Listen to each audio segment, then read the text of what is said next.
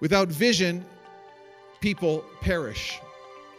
Where there is no vision, people perish. Where there's no dreams, it seems to me that we need some dreamers like never before in Alberta. We need dreamers like never before in Canada. We need, because there's a spiritual famine.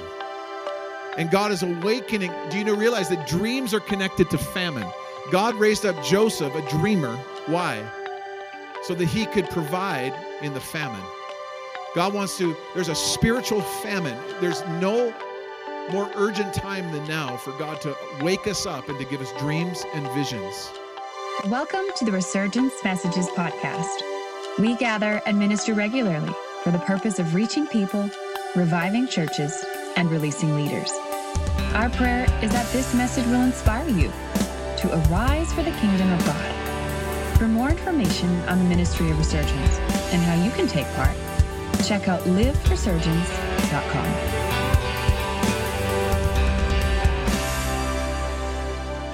Well, this is exciting. It's, it's always great to start preaching at 9:30 at night. it's like probably about 20 minutes past my normal bedtime. So, and part of the problem is I'm jet lagging a little bit because my wife and I were in Poland just over a week ago, and we were ministering to mostly Ukrainians. We're about two hours from the Ukrainian border.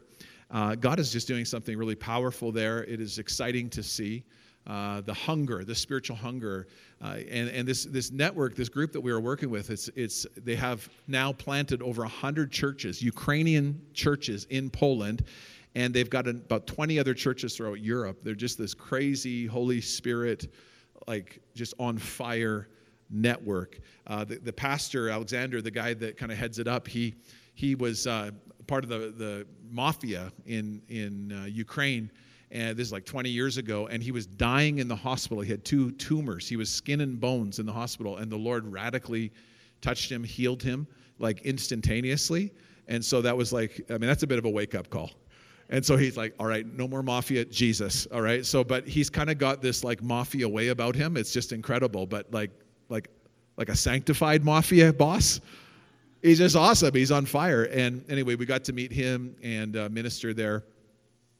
So God's moving in Poland, God's moving in, in Ukraine, and, and what they believe is they believe that what the enemy meant for evil in Ukraine, the war, that God is actually turning it as the Ukrainians scatter. Do you know that Ukrainian, U- Ukraine is full of spirit filled, born again believers? Like there's a revival in Ukraine, and they believe what the enemy is using for trying to use for evil, this war with Russia, as Ukrainians go throughout Poland and Europe and even here in Canada and around the world, that, that there's a fire, there's a fresh fire, these little fire starters. How many believe that? Come on, let's believe God for that. Uh, I, I, love, I love, I love just saying, okay, what the enemy meant for evil, we're trusting that God's turning it for good. Amen? And I believe that in your life, and I believe that for all of us. We're talking about dreams. We're talking about visions this weekend. Genesis chapter 37, if you have your Bible uh, tonight, Genesis 37. Tonight, tonight and tomorrow, I want to talk to you about how we can position ourselves to receive God's dreams, but also to walk them out. How many know that we got to receive dreams from the Lord, visions, dreams, but that our opportunity is always that we we steward them. We walk them out. Um, but we got to first receive. Without vision or dream the people perish proverbs 29 without vision people perish. Where there is no vision people perish. Where there's no dreams it seems to me that we need some dreamers like never before in Alberta. We need dreamers like never before in Canada. We need, because there's a spiritual famine. And God is awakening. Do you know, realize that dreams are connected to famine? God raised up Joseph, a dreamer. Why? So that he could provide in the famine. God wants to, there's a spiritual famine. There's no more urgent time than now for God to wake us up and to give us dreams and visions. But we first must receive this. How many know there's a difference between a good idea and a God idea? We can have some good ideas, but God wants to deposit His ideas, His heart, His blueprint, His download for our lives. I think it was Walt Disney's wife. It was uh, they were. I guess Walt Disney had, wasn't there or whatever because maybe he passed away, right? And they and he passed away right before they opened Disney World. You guys ever heard this? And Walt Disney's wife, there was somebody there saying, "Oh, I wish Walt could could see what's happening here." And she said, "Well, he did see it. He did see it. We need we need dreamers. We need visionaries. Dreams and visions." And it's one of the ways that God speaks, and we see this through Scripture. God showed Abraham even, even images and pictures and dreams and visions. And, and, and God showed Abraham, he says, Look at the stars. And he's like, and, and, and, and that was like a, a picture. He got a picture in his mind. That's what your descendants are going to be. Look at the sand. That's going to be your descendants. Jacob and Daniel and the prophets. You see, dreams and visions are, are the language of the Holy Spirit, the language of the Spirit. God speaks in dreams and visions. Joel chapter 2 and afterward, I will pour out my spirit on all people. Your sons and your daughters will prophesy. Your old men will dream dreams, and your young men will see visions. Your old men will dream dreams. In other words, there's going to be old and young that will dream dreams, see visions, male and female, young and old. This is, this is the promise. This is what happened in the book of Acts when Peter got up and he said, This is that which Joel talked about. This is a season, this is an era, this is a time of the Holy Spirit releasing, releasing dreams, dreams and visions. So God is a dream giver. But how we carry the dream, how we steward the dream, there's a process of God developing character in our lives that we can steward all the dreams that God wants to download in our lives. And we see this in the narrative of Joseph. So, Genesis 37, it's a familiar narrative. Most of us would know about the story of Joseph, or you've seen Donny Osmond in the Technicolor Dreamcoat, or, you know, we're all familiar with this, this narrative. Um, but there are some rich theological themes that run, that run deep. It's interesting to note that about 25% of Genesis actually deals with the life of Joseph. So it takes up a good chunk of Genesis. And it's the theme of God's sovereign rule over history, over famines, over the affairs of men. And Joseph, we see also as an Old Testament picture of Jesus Christ. So many parallels and so many ways. So when you see, when you read Joseph, you can see Jesus. This is what I always want to encourage people. And when you read the scriptures, always look for Jesus. In the Old Testament, look for Jesus. In the New Testament, look for all you can see Jesus in the story in the life of Joseph. So I, I want to just kind of fly over some of the story tonight. We'll see how far we get. Um, but I want to look at some lessons from the life of Joseph that show us how we can live into, how we can steward, how we can prepare our lives to, to really carry the dreams and the visions and the things that God wants to download in our lives. So, Genesis 37, this is the account of Jacob's family line. All right, so Joseph, a young man of 17, was tending the flocks. I want us to stop right there. I want, us, I want you to notice Joseph, 17 years old, what is he doing? He's tending the flocks. How many know that God speaks to people? He likes to speak to people that are serving the flock. You see this in Moses. You, you see, Moses was out tending the flocks. He was out tending the flocks when the burning bush shows up. He's like, I see a bush. It's, it's, it's on fire, but it's, it's, it's not burning itself up. He goes over to see. What was Moses doing when, when God got his attention? He was tending flocks. What was David doing before he was, uh, was called to the battlefield to, to take on Goliath? He was just serving. He was tending the sheep. He was serving his brothers some lunch. I want to encourage all of us and remind us that there's something about that attending uh, the flock of God. You see, there's the, the leadership in the Bible, uh, one of the major metaphors is shepherd. Jesus being the good shepherd, the great shepherd. And he calls us then as under shepherds to shepherd.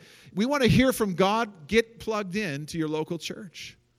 Serve And, and I think so many of you obviously are, are, are, you're into that. Like I'm preaching to the choir here, but I think there's something about as we serve, sometimes we, we look for like, how can God show me or download this dream? But it says Joseph was tending the flocks and he was serving. He was tending the flocks. And then the sons of Bilhah and the sons of Zilpah, those are nice names if you're ever having a baby. You just looking for good baby names sons of Bilhah and the sons of Zilpah, his father's wives, uh, he brought their father then a bad report about them. So now Israel loved Joseph more than any of his other sons because he had been born to him in his old age and he made an ornate robe for him. And when his brothers saw that their father loved him more than any of them, they hated him and they could not speak a kind word to him. Verse 5 So Joseph had a dream, and when he told it to his brothers, they hated him all the more. And he said to them, Listen to this dream I had. We were binding sheaves of grain out in the field, which is what we all love to do every Saturday afternoon. Sounds like a party. And suddenly my sheaf rose and stood upright, while your sheaves gathered around mine and bowed down to it. And his brothers said to him, Do you intend to reign over us? Will you actually rule us? And they hated him all the more because of his dream and what he had said. And then he had another dream, this crazy dreamer. He just keeps dreaming. And he told this to his brothers. He goes, Listen, he said, I had another dream.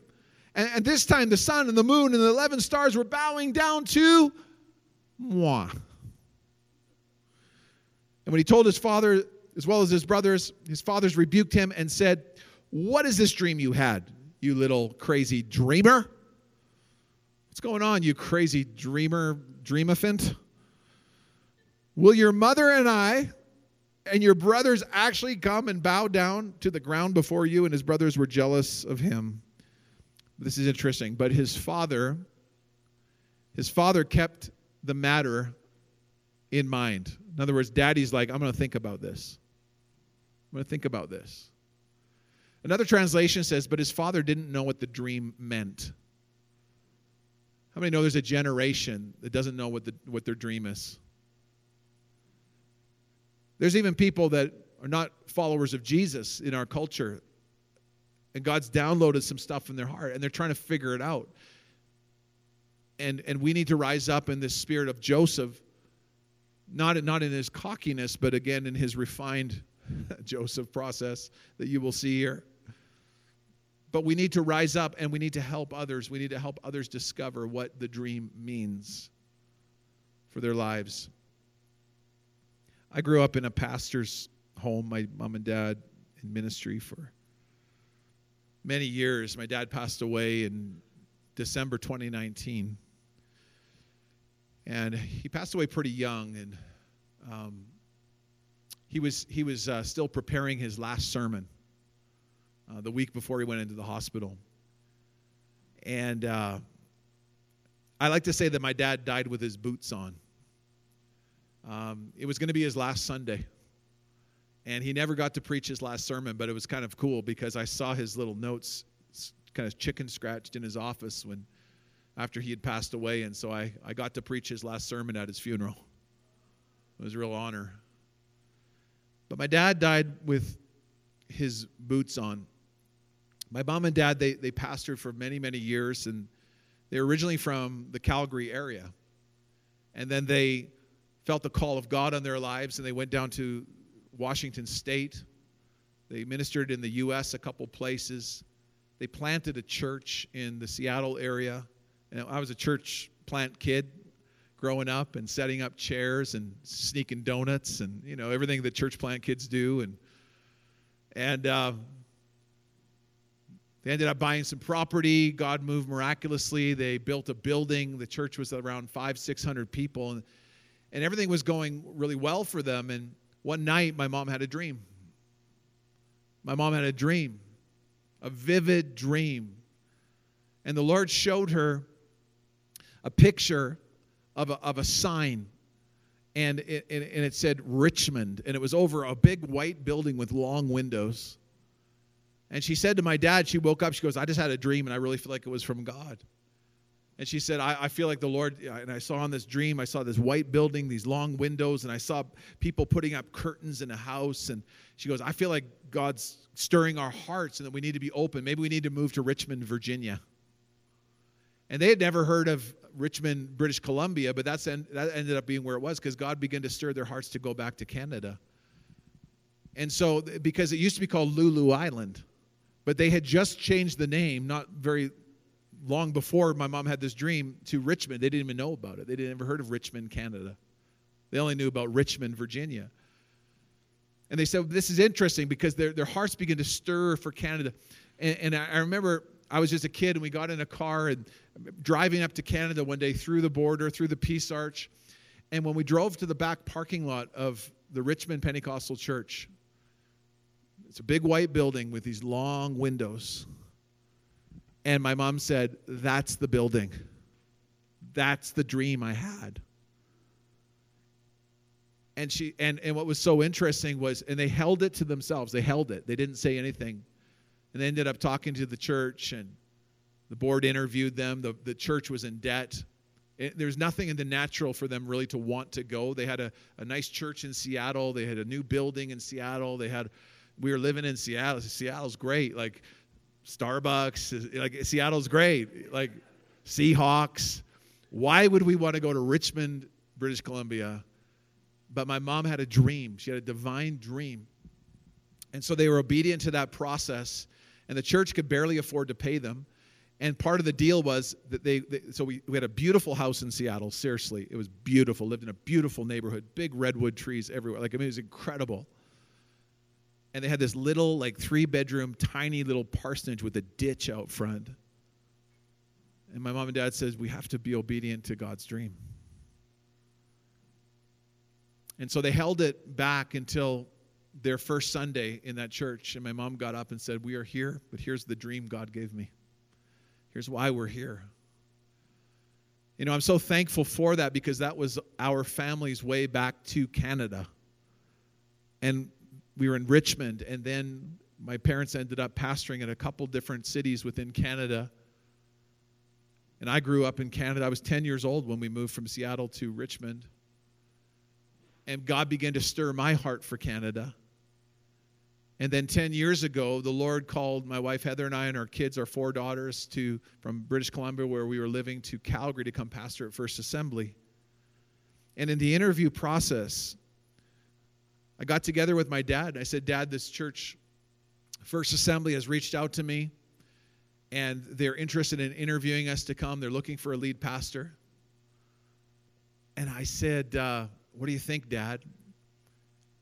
He looks across the table and he said, your grandfather, your grandfather was saved through First Assembly. I'm like, really? I had no idea. He says, yeah. He says it was the Christensen family when the church was on 8th Avenue, and they invited your grandfather to one of the revival nights. And your grandfather received Christ, and he was a chain smoker, and he was an alcoholic, and he was he got filled with the spirit and he went home. He was so excited about getting saved that he went to his liquor cabinet. He says i'm going to drink to my salvation. This is incredible. He poured himself a drink. He takes one sip and the lord just he lost all taste for it. And the lord said dump it all down the toilet.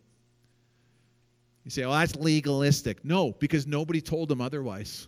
The holy spirit i'm not saying you can't drink beer or, or wine. If you do, you know, you might not get to heaven. But I mean, I'm not.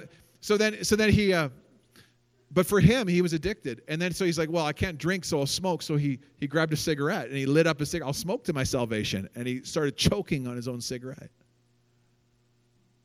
And, and so the Lord said, get rid of your cigarettes. And so he threw all his cigarettes out. I'm not saying you can't smoke either but there's no smoking in heaven. There is smoking section in hell, though. So just uh, keep that in mind. I'm just saying. I don't know. It's not about salvation, but I'm just I'm just teasing. Um, but for him, he was addicted, and God delivered him. And so when we were in the process at First Assembly, I had no idea that my grandfather, who was from Turner Valley, moved to Calgary. He got saved through the same church that the Lord has now done full circle, called us back.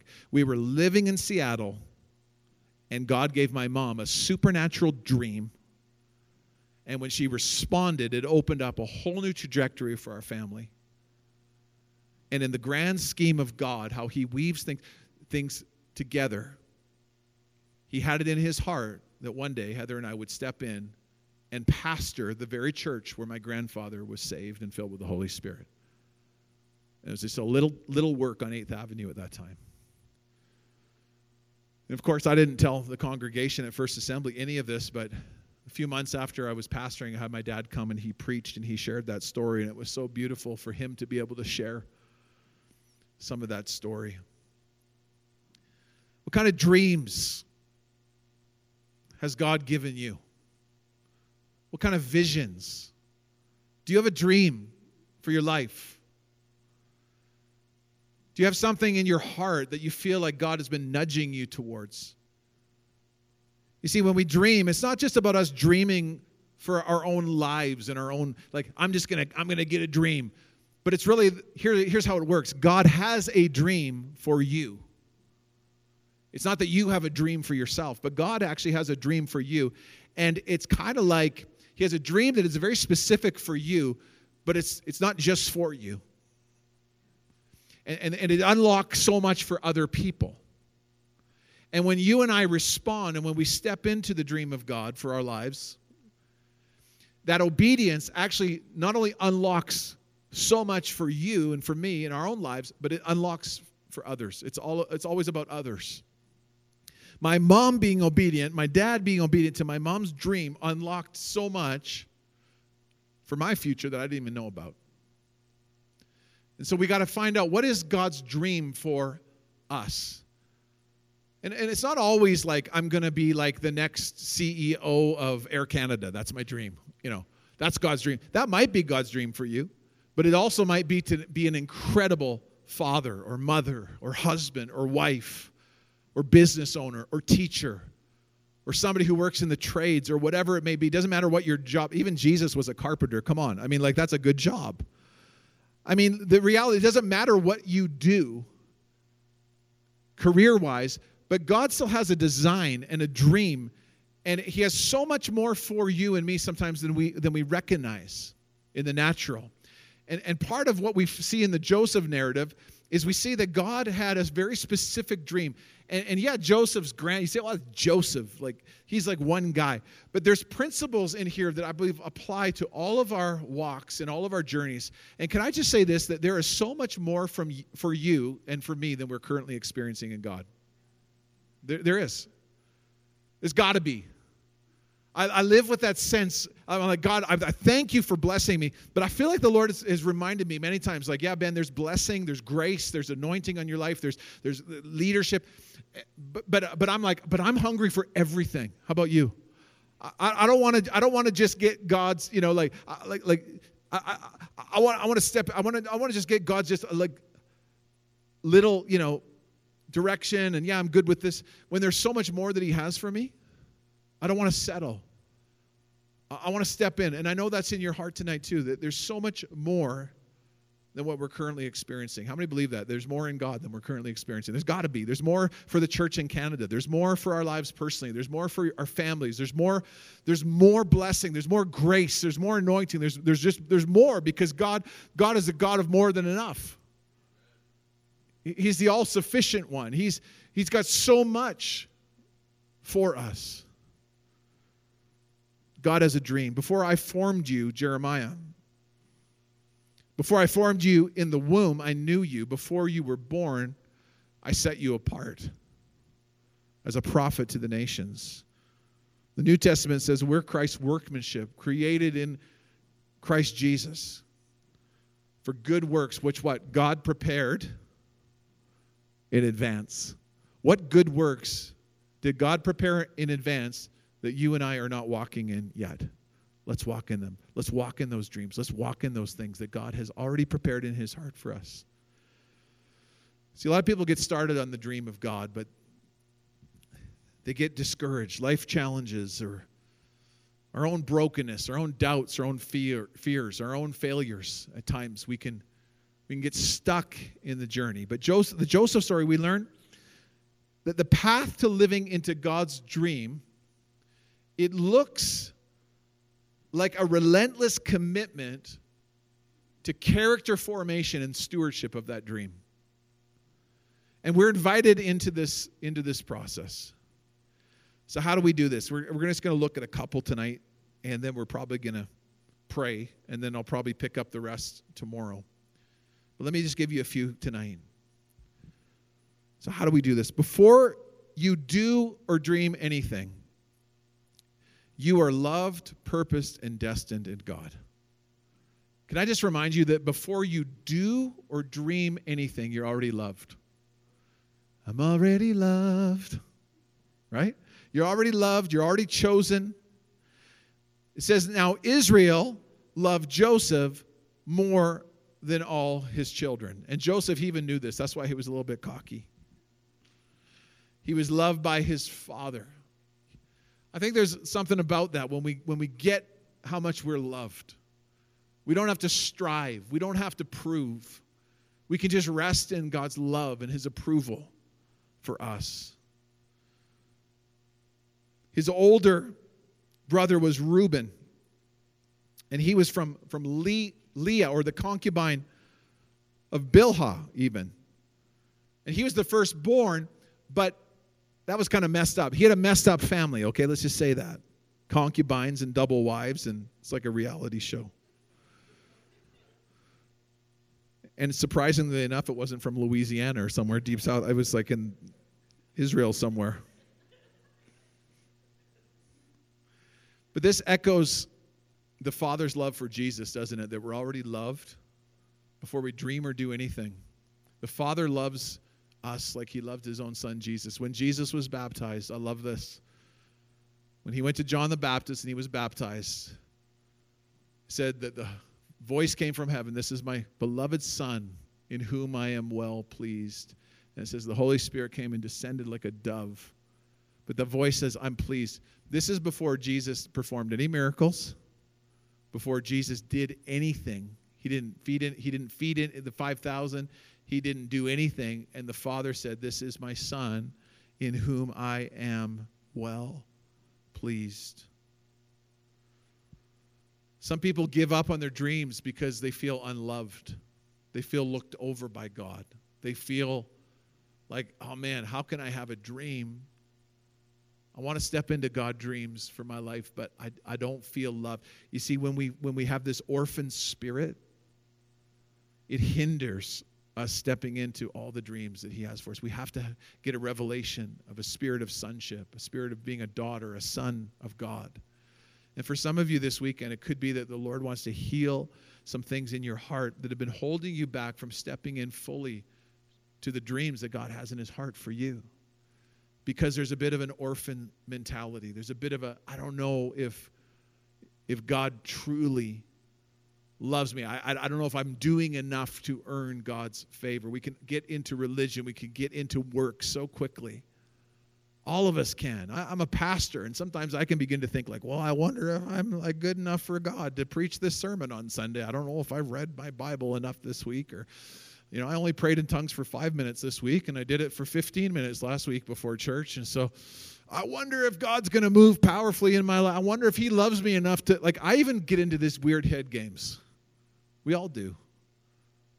That's when we have to remind ourselves we're fully loved. We're, before we dream or do anything, you're already completely loved, accepted, and forgiven.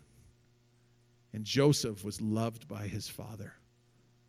And his father was lavishing his love upon him, put the coat of many colors on him. Second thing is this God is the dream giver, but you and I are called to be the dream carrier. We got to steward, we got to carry. Joseph had a dream. The, the word here in Hebrew is about binding. When it says Joseph had a dream, it was like this, there's binding here. And it's almost like this it's not just that Joseph had a dream. Listen to this it's that the dream had Joseph. So it's not about just you and me having a dream. Well, I got a dream for my life. It's like, what is God's dream for you? And does the, God's dream have you? I got God's dream for my life. No. Does God's dream have you? Are you bound to, to walking out saying, God, whatever it is you have for me, I know it's good. I know it's pleasant. I know it's perfect. I know it's a blessing. I know it's there's favor. It's about trusting the Father's heart to say, I'm loved, and God's way, His dream, His destiny, His calling, His grace, His anointing, the ministry He has for me, the path He has for me, that I trust His heart enough, even though times can be tough. It's not that I have a dream, because when we have a dream, we can put it on the shelf and say, well, that's not really working out. But when the dream has us, we're already committed. We're already in. And it says here, this word is bind. Joseph had a dream. The dream had Joseph.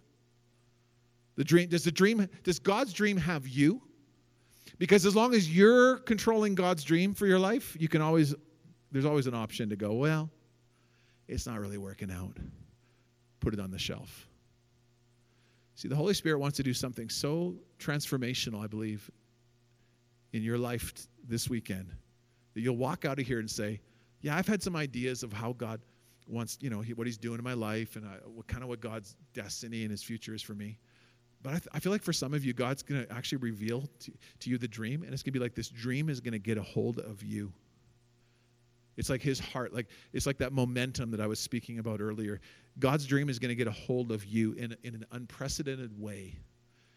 Because when God's dream gets a hold of us, it actually, and this is what happened with Joseph. This is why when, when his brothers put him down the pit, he, he was in the pit.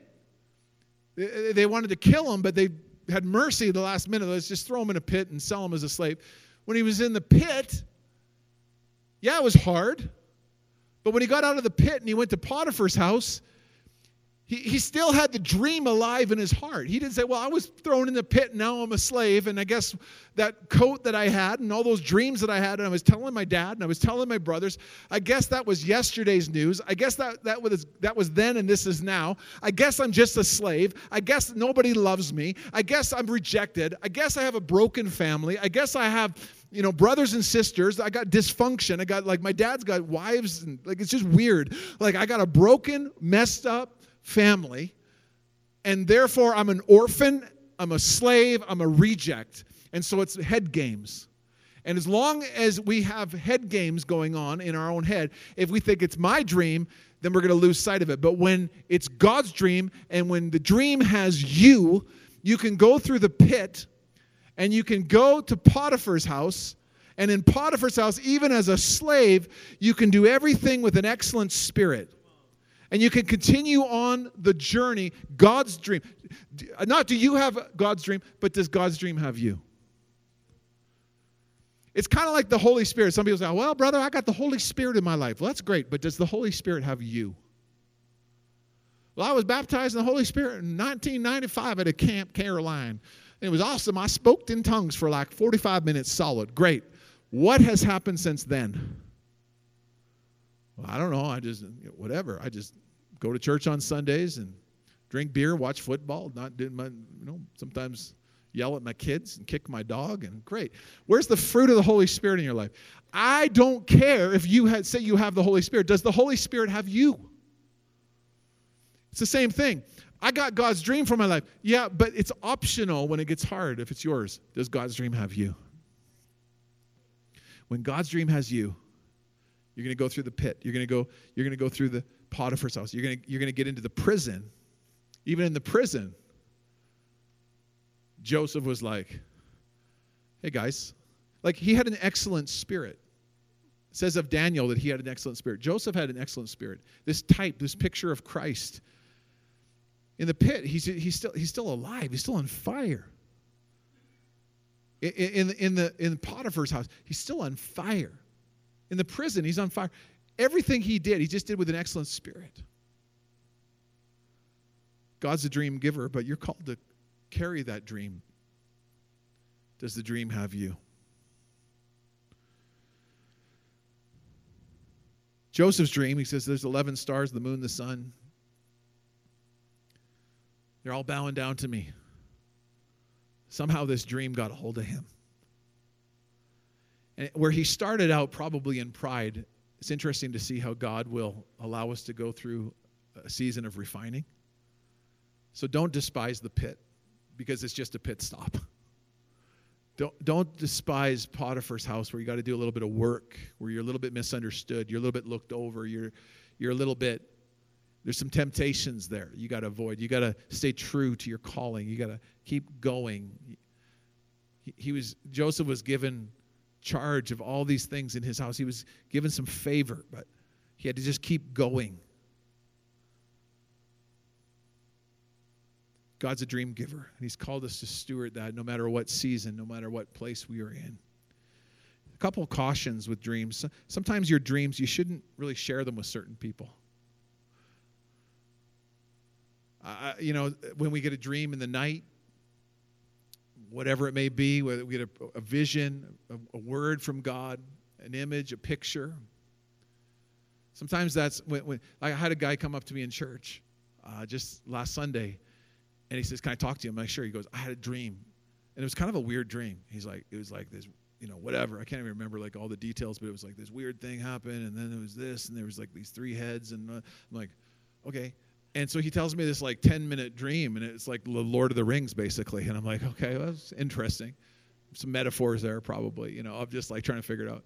And so he's like, So what does it mean? And I'm just like, Well, listen, like, I have some ideas, but first of all, let me just say, what do you think it means? Because when God gives you a dream, it's usually for you first. He's like, I think it's for the church. It's like, no, it's probably for you, church, first. Like, how many Sundays have you been coming? Three. No, it's probably not for the church. Like, it's probably for you, right? Like, chances are God gave you the dream, it's for you. So sometimes people are like, God gave me a dream, it's for everybody. They put it on Facebook. It's like, eh, like whatever. And they, Donald Trump's going to be the next prime minister of Canada. It's like, whatever. Um, wouldn't that be something? so like like whatever like and sometimes and here's the other thing when god gives you a dream it's usually for you first even if it involves other people. Sometimes it's for intercession. It shouldn't just be shared with everybody just random. So use some caution. The other thing is not all dreams are from god. We have a soul, and, and sometimes it's what, we're feeding our mind with the, the day or the night before. Uh, pay attention to your dreams because God speaks through, to, through dreams many, many times throughout Scripture, Old Testament, New Testament. And like I said, dreams are the language of the Spirit. In the last days, I will pour out my Spirit, and, and, and, and young and old will dream dreams, right? Men and women. And so pay attention to those dreams, but not all dreams are from God because we have a soul. We have, sometimes it's, it's the pizza we ate last night. It's, it's the dream. It's like, wow, okay. So discern them. So dreams need to be discerned. And here's how we weigh them Are they biblical, first of all? Are, are they reinforcing biblical truth? Are they honoring God's heart and his character? So we, we should discern. And we can go to trusted mentors and, and friends. Okay, here's my last point for tonight. Number three, God's presence with you indicates that God's plans are for you. This is how you can discern the dream of God for your life. It's His presence. It says about Joseph, you see this phrase multiple times the Lord was with Joseph so he succeeded in everything he did. Genesis 39. The Lord was with Joseph, giving him success in everything he did. Genesis 39 3. But the Lord was with Joseph in prison and showed him his faithful love. Genesis 39 21. The Lord was with him and caused everything he did to succeed. Genesis 39 23. God was with him. God was with him. And furthermore, living into God's dream requires going through that refining process. To steward the dream in, in the refining process. This dysfunctional home, this crazy situation that Joseph found himself in through the process. You know, the brothers hated him. Like, here comes this dream expert. And a lot of people give up on dreams when it's tough. But God is faithful even in the middle of tough times to give us fresh dreams, fresh revelation, fresh insight. God wants to, to help us. And I, and I think this is, we, we got to be open to, like, Lord, speak. It's like Samuel, speak, Lord, your servant is listening. I'm hungry and I'm positioning my life, Lord, to hear you because God is so faithful, even through hard times. And, and I, I love Travis's prayer tonight. Maybe the Lord's just going to give us some dreams and some visions tonight as we sleep. Wouldn't that be beautiful? Just to show us some things that we could weigh out, we could discern, that we could pray into, that we could be encouraged, that we could be reminded. Dreams and visions, they're the language of the Holy Spirit. And He wants to reveal His heart creativity and life, dreams and visions. In the last days, I will pour out my spirit. So we should expect to have dreams from God. I'll just end with this tonight. Um, you know, coming to First Assembly, keyboard can come. That's probably going to make me go faster, give you some hope that I'm ending. The keyboard will give you hope that I'm closing up. Um, first couple years coming to pastor our church, and uh, Jeremy, we were talking about the the old pews and the old carpet, and we miss those days, don't we? Not. yeah. So we've done some renos and whatever. God's been faithful. It's not about that. But there were some really tough things going on, uh, even financially within the, within the church. When I got there, there were some things that um, with a whole year without a lead pastor, things had kind of gotten a little bit out of whack, and we found ourselves upside down and in, in the red quite a bit. And so we were kind of slowly trying to climb out. And this is like, I guess, a couple years after I'd been there. And uh, oh, we had so many dreams, and God was beginning to show us some vision for the church and where we're going. And God began to stir within me about the south of the city and Michael Larson, our worship pastor, and I, we began to dream about, you know, a school of worship and a ministry school and and some albums we wanted to, you know, songwriting and just some dreams were just starting to come alive. And we're just like, ah, this is exciting. But we were like upside down. We are like in the red. We're like, okay, should we go out for lunch today? No, let's just go for coffee.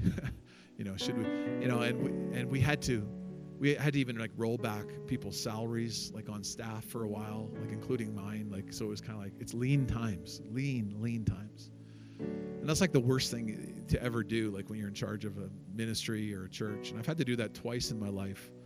And i remember i had to do that in bc because our our, our it was kind of like alberta yc like I, I gave leadership to this thing in bc called history maker and it was like a smaller version of it was still in a hockey stadium but it was like a smaller version of alberta yc and and the first couple years that I was a director, like we'd lost like so much money, and our budgets were tanking, and you know it was embarrassing. And um, in BC, I had to roll back my salary and our team, and it was horrible. It was like the worst thing in the world just for a see, sorry guys, like you know I can't make budget. Can we all take a 20% cut and get through this year and pull up our bootstraps and and uh, they're all going, sure, no problem, Ben. And they're probably going out and just like, I can't believe this guy. And probably having Ben Johnson, you know, for for dinner or whatever you call it, right?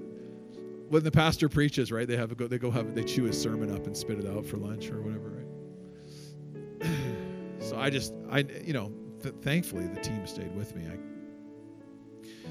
so I had to do that in BC. And then when I came to Calgary, I'm like, God, I can't believe I have to do this again. Like, this is tough.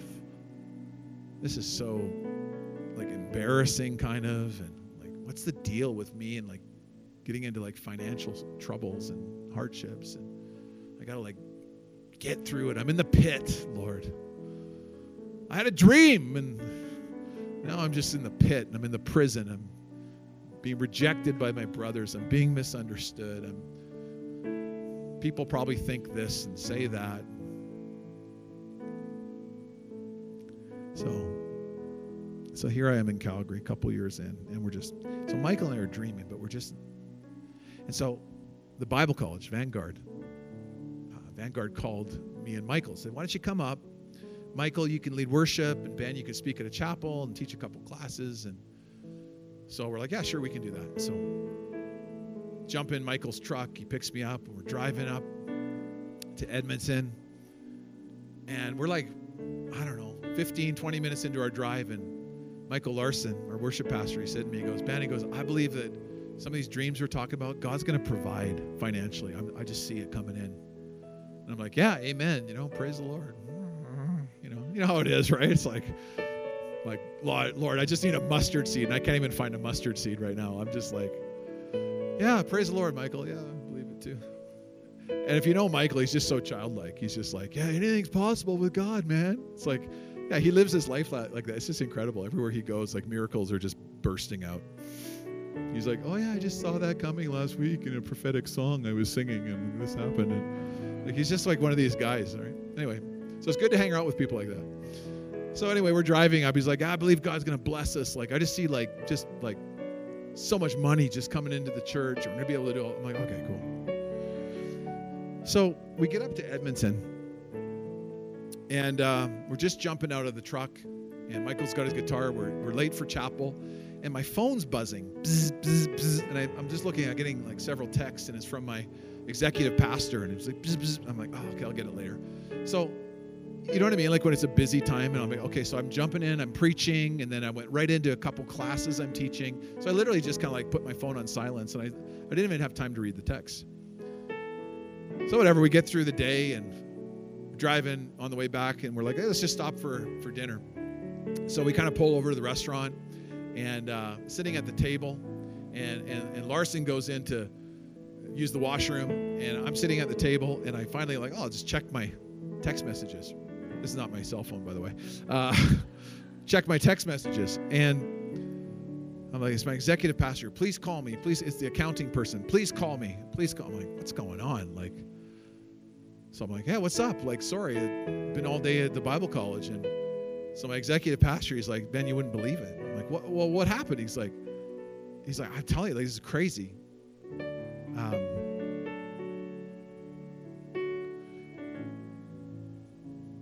There were, there were two deposits of $120,000 each at church yesterday. And I'm like, that's awesome. Praise the Lord. No. So that's cool, right? So the part that I forgot to tell you is this. Sorry. Can you can you re- rewind with me a bit? Just just roll back the YouTube thing just like okay. So when Michael and I were driving up, Michael's like, God's going to provide. God's gonna. I said, that's interesting, Michael, because even though I had a struggle getting faith, I said, it's interesting you say that because I had a dream last night. Forgot to tell you this part. This is like the most important part of the story. like the, the whole conference is on dreams, right? So it's 10 o'clock at night. you think I could synchronize this story properly? So much for yeah okay um, so we're driving i said it's interesting because I, had a dream last night and i said and I, I woke up just kind of thinking about this morning and i think it might be from god and it's interesting you say that because in the dream here's what happened in the dream. It was like i was with the lord and it was like it was really strange because in the dream it was like the lord i was like here. Okay it's a dream so just it was a dream within a dream okay? Leonardo dicaprio was in it. I mean so it's like here, I'm in, I'm here, and then the Lord's like, "Come on over here," and I, it was like I went through a, like a portal. I know it's weird, right? But like I went through like this like this other realm. It was really interesting in the dream. And in this other realm, it was like the Lord was there, and He was like, He was so happy to see me, and He was like, here was the sense I I've been waiting to do this. I've been waiting, and now's the time. It was like this sense of like, this is so exciting because I've been wanting to do this for a while and the time, the, the Kairos moment, like the time is now for me to do this for you. And I'm like, okay, well, what's going on? And and it was like I saw the Lord just put out in front of me. It was like a chest, like a treasure chest, and it opened up and had velvet in it, and there were two gold coins. Two gold coins. And and I looked over and and I said, well, well, these are gold coins. He's like, yeah and he's like pick pick up a coin pick up that coin so i picked up a coin and it was like about the size of like an olympic coin, you know, like a gold medal almost, and it was malleable. It was like, ah, oh, that's interesting. So I put it back and I said, Is the other one for me? And it was like the Lord was like laughing at me. He's like, Yeah, right. As if. but it was almost like a friend, right? It's like, Yeah, right. Is that like, no, of course not. It's for you. Like, it's for the church, right? I'm like, Oh, okay. Just kidding. Just kidding. But it was like God was like he was like entertained like he was like entertained by it. He was like, oh, ha, ha, funny, it's for the church. I'm like, oh, good one. Just kidding. Um, and the impression was, was this is for the church. I'm like, okay. So anyway, now come back with me to the restaurant. so my, my executive pastors texting me like crazy. He's like, yeah, two two deposits of $120,000. Like, wow, praise the Lord. That's going to get us like pretty close out of our line of credit. And thank you, Jesus, and like rejoicing. Like this is amazing. Yeah, so praise the Lord, right? Yeah, praise the Lord, right? Yeah, amen, amen. So you guys are like, oh, big deal.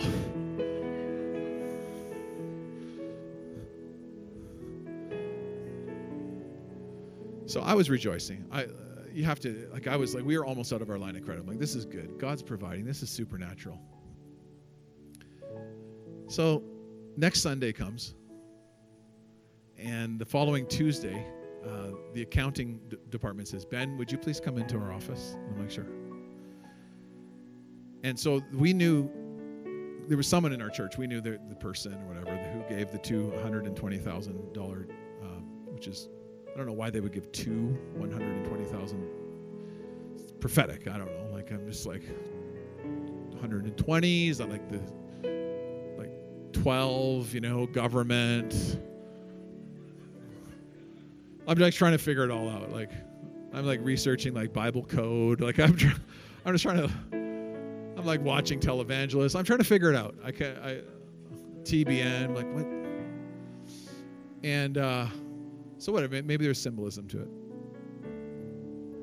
The accounting offices, come on in here. They said, yesterday we got over the weekend, we got three deposits at church uh, bank drafts, three bank drafts from somebody we have no, there's no, no, we have no idea who gave them because they're just anonymous bank drafts from the Royal Bank of $500,000. Three times 500,000, 1.5 million. And now I'm like, okay, Larson's onto something. So I'm like, what's the dream about? Like, the dream was two coins. So, anyway, if you have any interpretations, let me know. Uh, I'm like, God, so the, I, I kind of saw the, the two coins as almost like deposits of like the Lord, like, like here's like what I'm doing and here's what's coming. And so obviously that got us like way on the other side of everything financially and as a church. Um,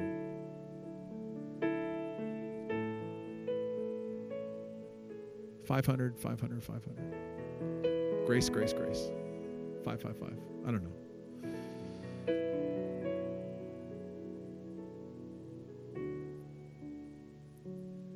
But it was a dream that gave me the, it was like the Lord, he, he, he spoke it to me before it actually began to happen. And there are some things that the Lord has spoken to me. There's some things that God has spoken to you about in dreams, visions. And maybe they haven't even come to full fruition yet in your life. But I believe that God wants to release so much more. He wants to speak, He wants to work miraculously. Yes, Lord, is it you? Your servant is listening. Another million dollars just got deposited into your church account. Thank you, Jesus. Ding. I love that sound. Uh,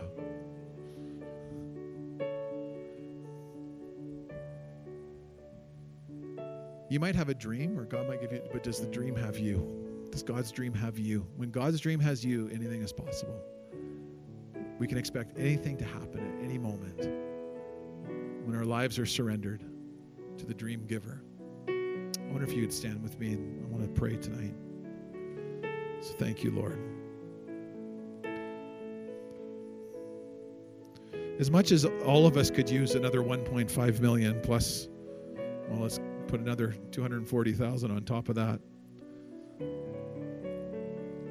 God has so much more for us than even deposits into our bank accounts, although let's all be open to that, shall we? But God, I believe tonight wants to deposit, He wants to deposit something fresh inside of each one of us that would awaken a hunger to hear Him, to dream again. God's wanting to brush off old dreams, He's wanting to give some new dreams. He's wanting to speak. You see, the biggest battle in our mind is our imagination. Corinthians talks about that that we that the weapons of our warfare are not carnal but they are mighty in the pulling down of strongholds. Where are strongholds? They're in our mind pulling down of imaginations. So God wants to renew and, and redeem and refresh a spiritual a godly imagination of dreaming again. And and so our warfare happens in, in our minds. And as we begin to imagine things that are deposited but through the world, the flesh, the devil, just our own our own patterns, our own brokenness, our humanness, our, our sin, our failure, those imaginations begin to become in some ways self-fulfilled dreams in our lives. But the, the spiritual the battle and the warfare is to say, Lord, I want to pull down every imagination that would exalt itself against you, and I want to replace those things with God imagination, God dreams, vision for my life, what you have in your heart, Lord. And I don't want to just hold it. I want it to hold me and I want it to carry me through and I want it to I want it to lead me into all of your purposes, Lord, as I just hold on tightly to the dream that you have for my life and for my city and for this nation, Lord, in this time of drought and desert and famine. Lord, like Joseph, you were preparing a dreamer to, to bring provision in a famine. And Lord, you are raising up dreamers again that you want to deposit dreams to that will be people that will rise up and be providers in a spiritual famine. We need dreamers to rise up. We need that spirit of Joseph that just hung on to the dream of God so that when the timing was right, he could stand up and be the provider in the place of famine. So, Father, tonight I pray, Lord, your blessing over each one. I thank you, Lord, that as we spend time and we, we talk about, Lord, we were, we were like those who dreamed. And God, oh Lord, give us fresh vision, give us fresh dreams. Lord, for resurgence, Lord, and for this ministry. Let there be new wine and new wineskins, Lord. Let there be fresh dreams and revelation. And Lord, I thank you that you are able to do exceedingly abundantly above all that we ask or imagine, according to the power that works in us. So help us, Lord, to ask big and help us, Lord, to imagine more and to dream more because you are able to do exceedingly abundantly above all. We ask and dream and imagine. So, right now, begin to ask. Ask and it shall be given to you. Seek and you shall find. Knock and the door will be open. Come on, let's just begin to ask the Lord. He is able to do exceedingly abundantly above all that we ask, ask or dream. So, Lord, tonight we're asking and we're dreaming with you. We're asking and we're dreaming with you. And we say, Lord, thank you that you are able to do much more. And so we're asking big and we're dreaming big. And Lord, you're able to do more, much more than we ask or imagine. According to what? The power of the Spirit the power that works in us. Lord, we're not wishing and hoping and waiting for something that might happen. We are activating it now by faith, through our own faith, through our own lives. We are saying, Lord, we are calling things that are not as though they are. We are taking authority and we are walking into the very purposes of God for our lives. We will no longer see ourselves as orphans and as slaves and as rejects. Lord, we will see ourselves as chosen, loved by God, beloved of God Father, thank you tonight that you are healing us and helping us as we move into the very dreams and your purposes for our lives. Thank you, Lord. Come on, let's worship him, Lord, tonight. Let's worship him tonight. Just lift up your praise to him tonight. Lift up his name. Oh, Jesus, we give you praise. Lord, you are the dream giver. And we want to receive, Lord, the dreams and the visions of the Spirit of God, the language of the Holy Spirit. That, Lord, we, you would give us ears to hear. You give us hearts to receive. Lord, you would do things, Lord, in our day and in our time, Lord, that would just be new and fresh. Lord, revive in us, oh God. Lord, a hunger. Lord, we're not just out seeking these dreams for our own benefit, but Lord, we want to we want to park our own dream that we're trying to control and we want to we want that dream of God to get a hold of us. And we want that dream that you have for us, Lord. Some of you tonight, you need to exchange the dream that you've been trying to build for your life, and you need to lay it down because it's become an idol. And you need to say, Lord, I am I am laying down my dreams. I'm laying down my idol, my dream, my choice. And I'm saying, Lord, I am trusting you tonight that what you have as a good father in your heart is so much better, so much greater, so much more fulfilling, so much more supernatural. And so, Lord, I am stepping in and I'm trusting you tonight. Like Joseph, I am saying, I am loved of my father. And no matter what I'm walking through, what I'm going through, what pit I find myself in, what prison bars I'm looking at, oh God, God, I still see the dream that has a hold of me, and I'm going after you wholeheartedly tonight. So, Father, I pray you would bless my friends. I pray you would fill us, refresh us tonight in the name of Jesus. Thank you for taking the time to listen to this message. We hope that you were blessed. For more information about Resurgence, including how you can take part of this great movement, visit www.liveresurgence.com.